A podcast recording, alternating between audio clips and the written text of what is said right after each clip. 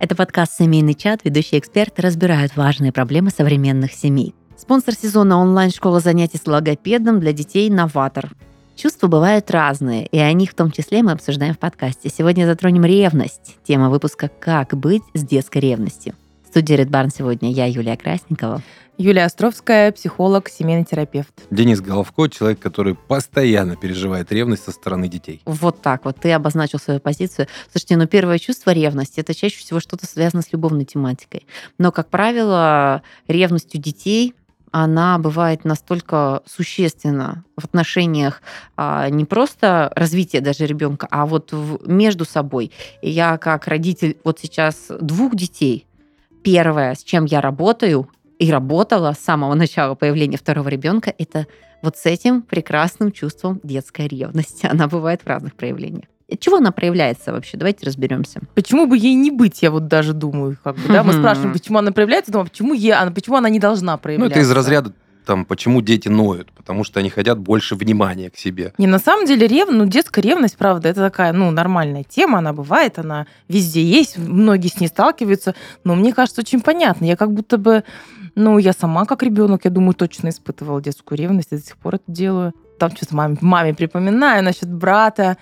Я точно знаю, что когда я рожала вторую дочь, я вообще думала, как вообще первый будет, как, как. Она же была все время все время одна, все время только ей, и тут появится. Угу. У меня, у меня, вот ты говоришь, э, э, любовная тематика, а у меня было так остро, что как будто бы я изменяюсь своему старшему ребенку, тут еще вот это появляется. Потому что я очень люблю свою старшую дочь, и младшую теперь люблю, но тогда она была у меня одна. Ну, конечно. Я не знала, смогу ли я еще как какое-то существо любить, но вышло, что смогла. Ладно, хорошо. Молодец, мать. Но я правда как будто понимаю, о чем это все. Но мы, мы решили эту историю следующим образом. Мы просто старшего максимально вовлекли и, ну, в процесс там помощи, воспитания, вплоть до того, что даже еду там приготовить младшим, ему прям в кайф. И он, ну, ему как бы 15 лет, понимаешь? То есть, когда было 10, вот это был такой прям сложный момент. В 10? 12-13. То есть у него там гормональный шторм, и тут еще, короче, какие-то маленькие карапузы, понимаешь? И вот это все, с одной стороны, было ну, как бы мы с ним много разговаривали, было непонятно немного такая модель изменения, плюс как бы на тебя внимание меньше тратят. Ревность это всегда история про внимание, про то, сколько Про ты... дефицит внимания, про дефицит, я больше могу да, сказать. Да, про дефицит. Ревность интересное чувство, в нем так связано зависть и страх потери. Угу. То есть я ревную это на того, кого я боюсь потерять, и, и у меня возникает зависть к тому, к этому объекту. У ребенка может возникать эта зависть к, к своему младшему брату или сестре, например. Да. А что вот у него страх больше, по... чем у да, меня? Да, там да, этот, и страх там... потери родителя, ну, потери этой привязанности, этой связи. Слушайте, правда, и этой теме уделяется очень огромное количество внимания, вот именно детской ревности, особенно в, при появлении ребенка. Прям практикуются такие штучки, например, что говорят, когда рождается у вас ребенок, подготовьте подарок старшему угу. и скажите, что это подарок от малыша, что вот он пришел. Да, я слышала да, эту историю. Что он правда. принес тебе подарок. То есть э, из разряда того, чтобы ты понимал, что ну, с добром, с любовью к тебе относятся, да, и так далее. Я, несмотря на то, что очень ждала свою сестренку, меня настраивали, я была безумно налюбленным во всех семьях, как единственная внучка, племянница.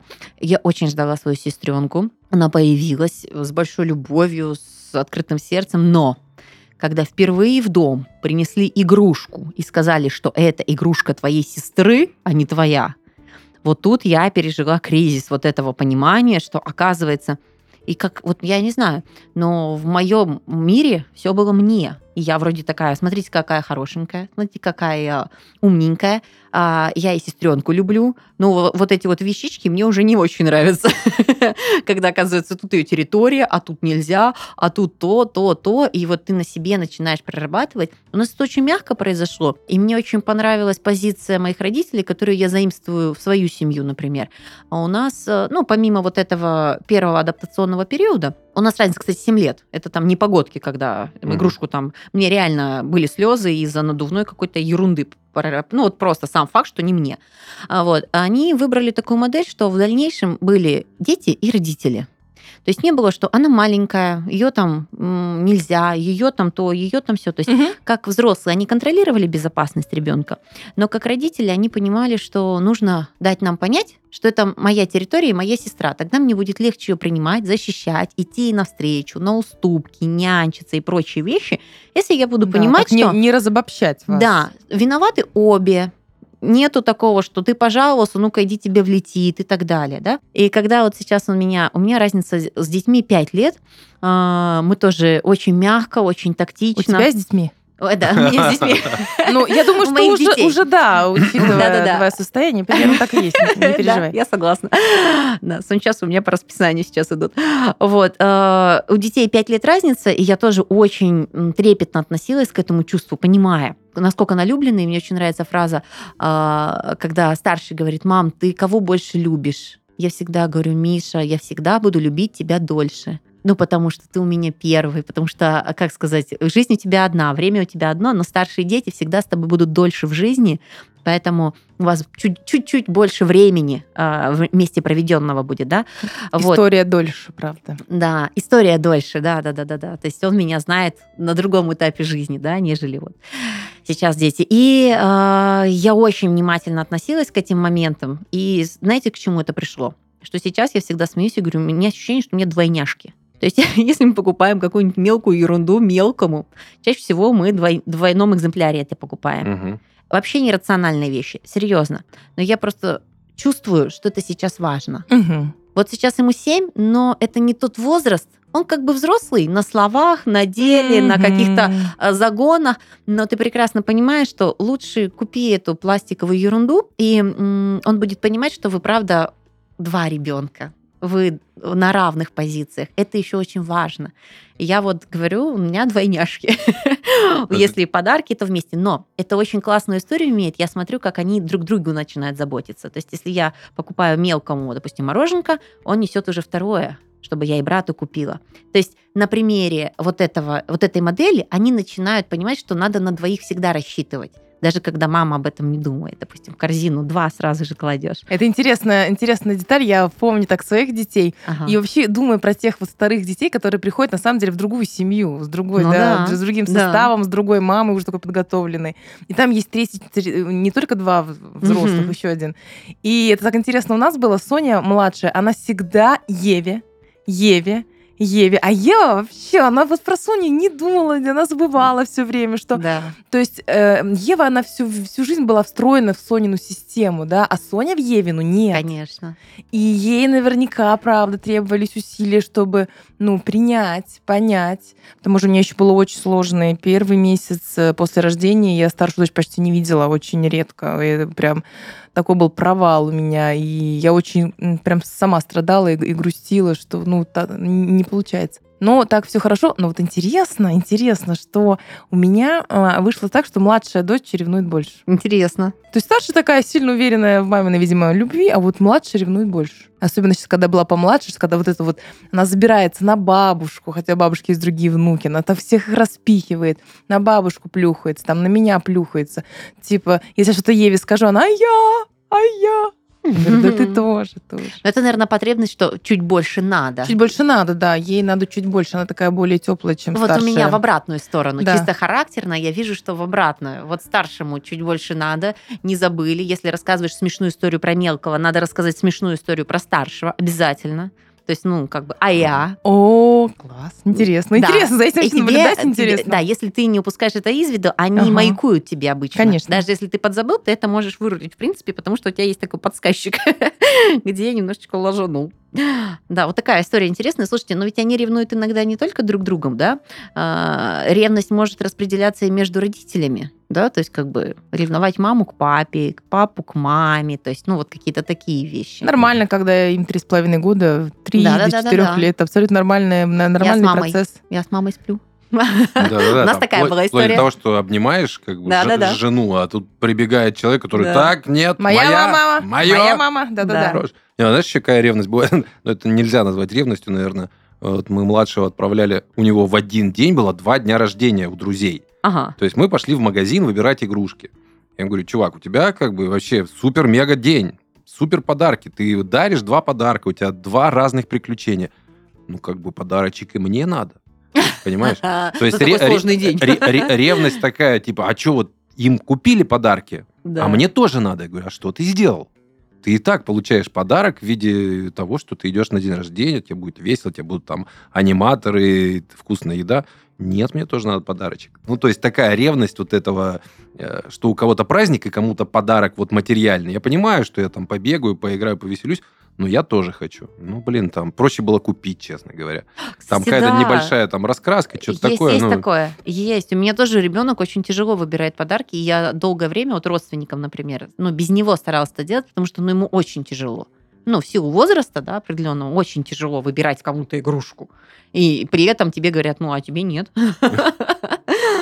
Ну, как бы, вот эта история любопытна. А момент ревности папы и мамы – это возрастное, да, Юль? Да, это, возрастное, это такой так называемый дипов конфликт, как, ка- когда каждый из нас его, по идее, в идеале должен пройти. И что должен делать ребенок? Проиграть папе. Тогда папа говорит, это моя мама, нет, это моя жена. Она твоя мама, но моя жена. Это Да. то, что мы как-то обсуждали, для чего нужны партнеры друг другу и, э, и ребенку, для того, чтобы в том числе проходить этап сепарации. Да, проходить этап сепарации, и э, обязательно э, девочка должна проиграть маме битву за отца, а да, мальчик должен проиграть папе битву за мать. Это вот Ну здоровый... да, у нас даже был он период. такой, я Это- от- а- отойду, ну, теперь все, я понял, все понял, пап, окей. Ну, я пошел Слушай, жить свою жизнь. Лет пять было, э, мой сын был уверен, что он хочет меня взять жены. Да, это вот показательно очень. Если Ты там- будешь моей женой, когда Да-да-да, я вырасту. да-да-да, Говорит, ага. Ну я уже жена папы. Да-да-да, вот правильно, да. Тут Ну уже прям... все. да, Папа и- говорит, я себе нашел, ты Это, ищи сам. э, это такой момент, момент фрустрации, очень такой полезной фрустрации для развития, но просто я знаю, что не каждый родитель готовы. Ну, некоторые там очень... Женятся обе- некоторые, да? оберег- Оберегают, нет, они берегут. Ну, конечно, конечно. Я ну, думаю, это вот, льстит а, тебе, тебе же говорят. ну, когда, ты не- обычно, когда ты сам не взрослый, да, то да. Мамы мальчиков сейчас поймут, э, это очень тебе прямо льстит, когда тебе говорят, ты самая красивая, ты самая лучшая, ты самая замечательная. Все девчонки дурочки, ты самая-самая. То есть, ну, это прям вдохновляет, конечно же, да. Но при этом, при всем, да, надо сказать, что будет у тебя, как у меня муж говорит, у тебя будет Маша. Ищи свою Машу. Правильно.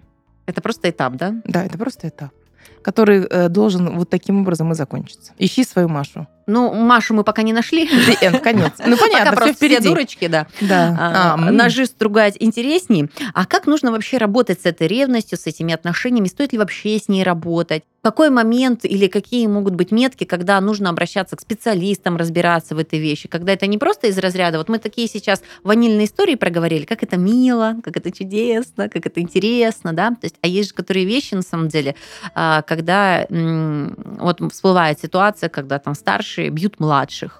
В Бьют, тихо- обижают, да, да, да. издеваются. То есть их ревность настолько Да. вот, что когда Бывает мама не такое. видит с папой, очень часто происходит в семьях, у которых насилие испытывают старшие дети, они не могут ответить маме с папой. Всё Но верно, они это У вот меня так с вот. братом разница 4 года. Четыре. То есть э, я не помню элементов вот ревности какой-то. Да. Ну, я помню, что меня вот тоже поставили в ситуацию, что ты за него отвечаешь, ты его старший брат, ты, короче, это все, типа, ты рули процессом. Тебе надо идти там по дороге со школы, забрать его с садика. Я забывал его пару раз специально в садике. А. Вот. Ну, обычно, когда мы шли вместе, то есть я там в третьем классе, он там еще в каком-то там, ну, вот это школьной, э, ясельной или какой-то там детсадовской группе, я его заставлял свои рюкзаки таскать, там, сменку. Э, Вот идет, короче, этот человек, несет мою сменку. Шпынял его, конечно же, не без этого. Ну, это нормально. Я не Ну, считаю, не- что... ну, правда- это не издевательство какое-то, а ты типа... ста- Ты как бы сформировал маленькую стаю, Ну в да. которой ты, короче, за него отвечаешь, если там драка какая-то, но при этом у тебя еще есть и Такая власть. слуга. Власть, власть такая Мгм. проявляется. Ну вот это, это обратная сторона ответственности, это власть, правда? Да. Родители наделили тебя этой ответственностью, ну, поэтому... Ну да, да. Вот я тоже сидела с, ну как, присматривала, да, за младшей сестрой. Щипала ее за нос? Не, я ее не за щипала. У меня, я ее использовала За более волосы дергала? рационально. Более рационально. А Она занималась уборкой в нашей комнате. А, Я ей платила 5 рублей в неделю. Она мне до сих пор припоминает, вот бы мне такие условия. А, Я вам скажу больше, чтобы я не напрягалась каждый раз, я зарисовала, как должна выглядеть наша комната и идеальные объекты, в каком состоянии должны находиться. И расписывалась, когда она убирается. Какое-то время мы протянули.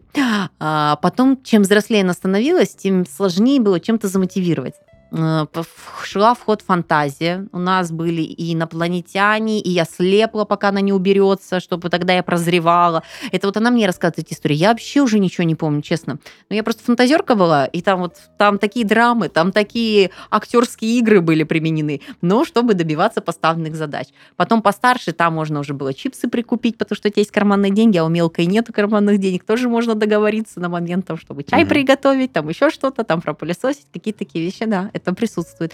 Но это, мне кажется, не ревность, это правильная история ну, вот как раз таки история. Ну, вы как-то так да. выстраивали отношения со своими да. братьями и сестрами, ну, исходя из Ревность своей... была, когда из... я... Исходя из своей Надувного рождения. игрушку не могла пережить. И, кстати, знаете, моя бабушка на тот момент всегда говорила, балуйте старшую. Младшая ничего не понимает, это был годовалый возраст. Ну, ну да, говорит, да, конечно. Э, обращайте внимание на старшенькую, не обижайте ее, еще что-то. Потому что очень часто бывает, когда малыш рождается, у, люд... у родителей, я же и по себе это ощущаю, да, у тебя вот это чувство гиперопеки, переживаний, волнений, и ты переключаешься, да, то есть, ну, на этот момент. И тут очень хочется не упустить о, вот этот вот разрыв с ребенком, который и так переживает свой кризис, в принципе, да, вот развития определенного. Ну, еще и может от каких-то жестов ну, напрячься, потому что реально ты принадлежишь мелкому. Безусловно, я, кстати, помню тоже в своем таком опыте, вот как делать точно нельзя. Э, мама не слушает мой подкаст, поэтому я могу об этом сказать. Можно рассказать. Да, рассказать. Я помню, это одно из первых впечатлений моего детства. Мне было три с половиной года, и я помню, мама приехала из роддома с младшим братом, и я пришла из школы, ну, такая вся в предвкушении. И я захожу в комнату, а она говорит, Юлька, иди отсюда, сопли с садика принесла. То есть, во-первых, маму не видела там пять угу. дней, да. То есть я... Мне интересно, правда, эта история про другого ребенка. И вот таким образом, я помню, мама меня выгоняет. Конечно, из заботы о, там, да. о, о, о мелком, потому что это эти такие холодные роддома, он, он и там что-то подхватил еще. Я с садика при, что-то приношу. Безусловно, это так но, э, но это оказывает, э, правда, влияние. Ну и не очень хорошо воздействует на там, отсутствие ревности, она так или иначе будет. Очень сильно. И самое, что любопытное, тут нужно, наверное, взвесить, насколько сопли важнее вот этих вот взаимоотношений, ну вот детей, потому что как правило, старшие дети всегда таскают всю заразу в дом. И ну и кайф, здоровее иммунитет будет. Отчасти да. Тогда. Можно отослать к бабушке и сказать, поживи-ка с бабушкой, пока у вас там вирус идут, да, но с другой стороны, может быть, есть смысл и переживать эти сопли, которые будут все увеличены, вместе, да, да, все вместе, да. но тогда ты не будешь чувствовать, что тебя отшили, отрезали от этой семьи, то есть сложности вместе, радости вместе. Пять лет рожи в январе, пока четыре пятый. По статистике, до 90% дошкольников имеют различные проблемы с речью. Часто именно трудности в произношении становятся причиной плохой успеваемости и самооценки. Но стоит ли переживать, если в 5 лет ребенок не соединяет звуки «н» и «р»? Нужен ли ему логопед или он самостоятельно справится с проблемой? Получить ответ на эти вопросы и помочь ребенку говорить правильно можно в онлайн-школе логопедии «Новатор». Рак. Рыба. Рыба. Рука. Рука. Рысь. Рыба. Рыба. С новатор вам не придется гадать и переживать о том, нормально ли развивается речь ребенка. Опытные логопеды проведут комплексную онлайн-диагностику, после которой вы получите подробный отчет заключения. При этом ребенок будет уверен, что с ним просто играют. В новаторе вам не будут навязывать занятия. Если понадобится консультация врача или с речью все будет в порядке, вы узнаете об этом сразу. Если специалист все же выявит проблему, то он подробно расскажет, как все исправить и сколько времени для этого понадобится. Никаких расплывчатых фраз об индивидуальности обучения. Новатор четко следит за сроками, результат не придется ждать годами. Кликайте по ссылке в описании, чтобы пройти бесплатную диагностику. А специально для наших слушателей Новатор предлагает скидку в 20% на все абонементы школы по промокоду «Не все равно».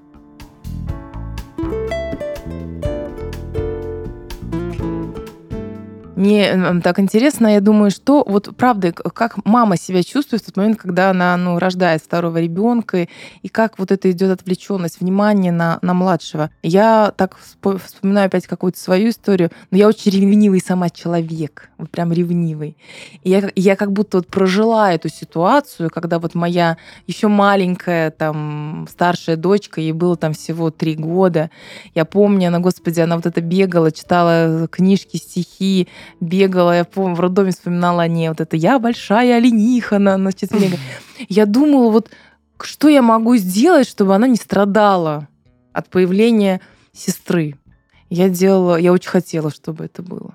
Это просто ты прям такой напрягаешься, потому что когда у тебя есть Да. пауза, и ты можешь передохнуть, не знаю, включить сериал, тебе нужно позвать старшего или старшую, и в этот момент порисовать, например, с ним, или перек- ну, на его дела переключиться, которые тебе вообще сейчас не хочется делать. Но ты понимаешь, что, ну, грубо говоря, это вот первый контакт за, не знаю, первые полдня, да, Да, это которые вы прошли.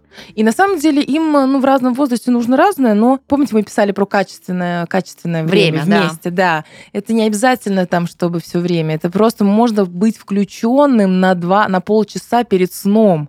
Читать сказку, обсуждать. Ну, если ребенок такого возраста Мгм. сказок, да. Включенный, ну, полчаса в день, прям очень включенной матерью побыть. И иногда это бывает достаточно. Вот э, я такое практикую, когда мне нужно, не знаю, там за какой-нибудь доставкой сходить, еще куда-нибудь, и я так, пойдем со мной.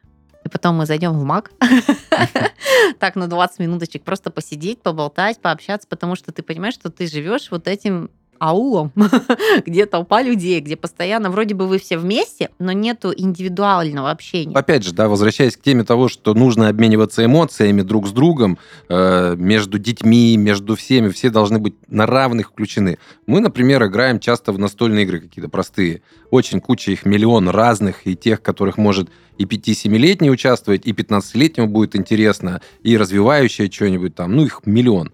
Не скажу, что прям каждый день, да, но периодически мы рубим. Периодически заставляем детей сами поиграть друг с другом. На самом деле, очень всю эту ревность, и все... это же хорошая, здоровая история, что у вас есть чувства, есть эмоции. Если всем все пофиг, если безразлично, без, ну, равнодушно, то это гораздо хуже. А когда есть ревность, ну, клево, ну что, поработайте с ней. Поймите, что это живая история ваших эмоциональных каких-то вещей. И вообще отношения сиблингов, да, как называют родных э, братьев и сестер, это, ну, это первый такой институт вообще взаимоотношений. Мгм. Безусловно, да, это способность быть в сотрудничестве, проживать конкуренцию, это очень важные вещи, историю про власть, да, мы сегодня говорили, как, как всплывает тема власти в этих отношениях. Ой, они, правда, могут быть живыми, непростыми, но живыми благодаря, ну, родителям. Ну, вот у меня, например, старший хочет поехать вожатым в один из лагерей, в который он ездит уже там с 10 лет. И я ему тоже доносил такую мысль. Ну, ты хочешь работать с детьми, попробуй вначале на брате. Потренируйся на кроликах, что называется. Донеси какую-то простую мысль, чему-то научи, покажи, там, попробуй. Вот поработай с человеком, который сейчас может пойти, сказать, да не хочу, мне неинтересно. У тебя можно как бы эту всю историю там показать, как правильно там разложить ему вещи, да, или какую-то выработать методологию, как правильно готовиться к урокам. Вот не хочет он после школы делать уроки в первом классе, понимаешь? Ну, я просто сидел, работал, Младший ко мне пришел, а я вот очень, мне понравился стендап Алексея Щербакова, который сказал, отойди от меня, типа, домашнее задание, домашнее Да-да-да, задание, это оно шикарно. для тебя, не для меня. Я тебя в школу отдал, чтобы тебя учили там. Отвали, все, отходи. Я... Ну, я как бы не так сказал, но сказал, я занят, я не работаю, ну, не могу сейчас, я работаю. Богдан, подскажи. И он там, короче, объясняет ему какую-то простую штуку, а я со стороны смотрю, и в нем закипает, ну, я же тебе объясняю, типа, Я говорю, о, друг мой, ты поймешь, что такое воспитание, когда у тебя появятся собственные дети. Вот, я тебе вспоминаю просто истории, как я тебе пытался про уроки рассказать. Говорю, вот, смотри, тестируй, понимай теперь, каково это было. И вот, ну, работает. Не, не, не скажу, что прям идеально, и прям каждый раз все прям так. Но это тот этап, который ты, во-первых, со стороны даешь старшему возможность э, отработать какие-то навыки общения и дальнейшей семейной жизни, и воспитания, в том числе потом детей своих. Поэтому ревность это клево. Слушайте, как интересно, вот мы как раз на наших примерах видим, сколько много деталей и а, воспоминаний у нас из детских историй, и своих, и уже на опыте с детьми, да, вот как они в детстве устроены. И как мы видим, проблемы переключаются на другой уровень, когда становишься подростком. Вот любопытный факт, что как раз-таки ревность у нас формируется от года до трех лет. То есть это вот тогда мы знакомимся с этим чувством, тогда оно отлаживается вот в таком формате именно, да, вот, и я понимаю, например, э, так это или нет, но а, работать с ревностью крайне легко, если в период вот, вот этот маленький ребенок получил все. Внимание, заботу, любовь, родителей. Может быть, уже есть братья, нету братьев, но он прям насытился. И когда, допустим, он а, взрослеет, и где-то ему еще приходится пересекаться, да, может, меняется партнер у родителя, да, может быть, появляются еще кто-то младшие братья и сестры, а, работать с данным ребенком, вот когда он такой напитанный, намного легче, потому что, что бы я ни приводила в пример, но я понимаю, что у меня есть коннект между детьми, то есть есть моменты, но при этом при всем все очень легко объясняется, прорабатывается. Иногда даже бывает, он обидится на что-то, да, что вот он меня там плохо сделал, а вы его защищаете. Я говорю, ну посмотри, он так тебе сделал, он так тебе старался. Ты начинаешь давить, и он такой, ну да, я его люблю. Ну, то есть легче, легче эти моменты. То есть, быть может, правда, это вот такое э, очень раннее формирование, когда у нас идет закладка всего. Не зря же говорят, что вот этот период, и мы его проходили, младенческий период, да, как он влияет на все последующее. То есть год он никого еще не ревнует, но это уже говорит о том, как он его проживает, что будет с ним дальше. Ну да, и как бы я психологи рекомендуют, и есть такая, ну, она правда оправданная теория, что ну, лучше бы не делать разницу между детьми, меньше, чем три года рождения угу. второго ребенка. Чтобы да, вот как раз напитаться, Как раз да, таки, да, всем. этот первенец должен наесться.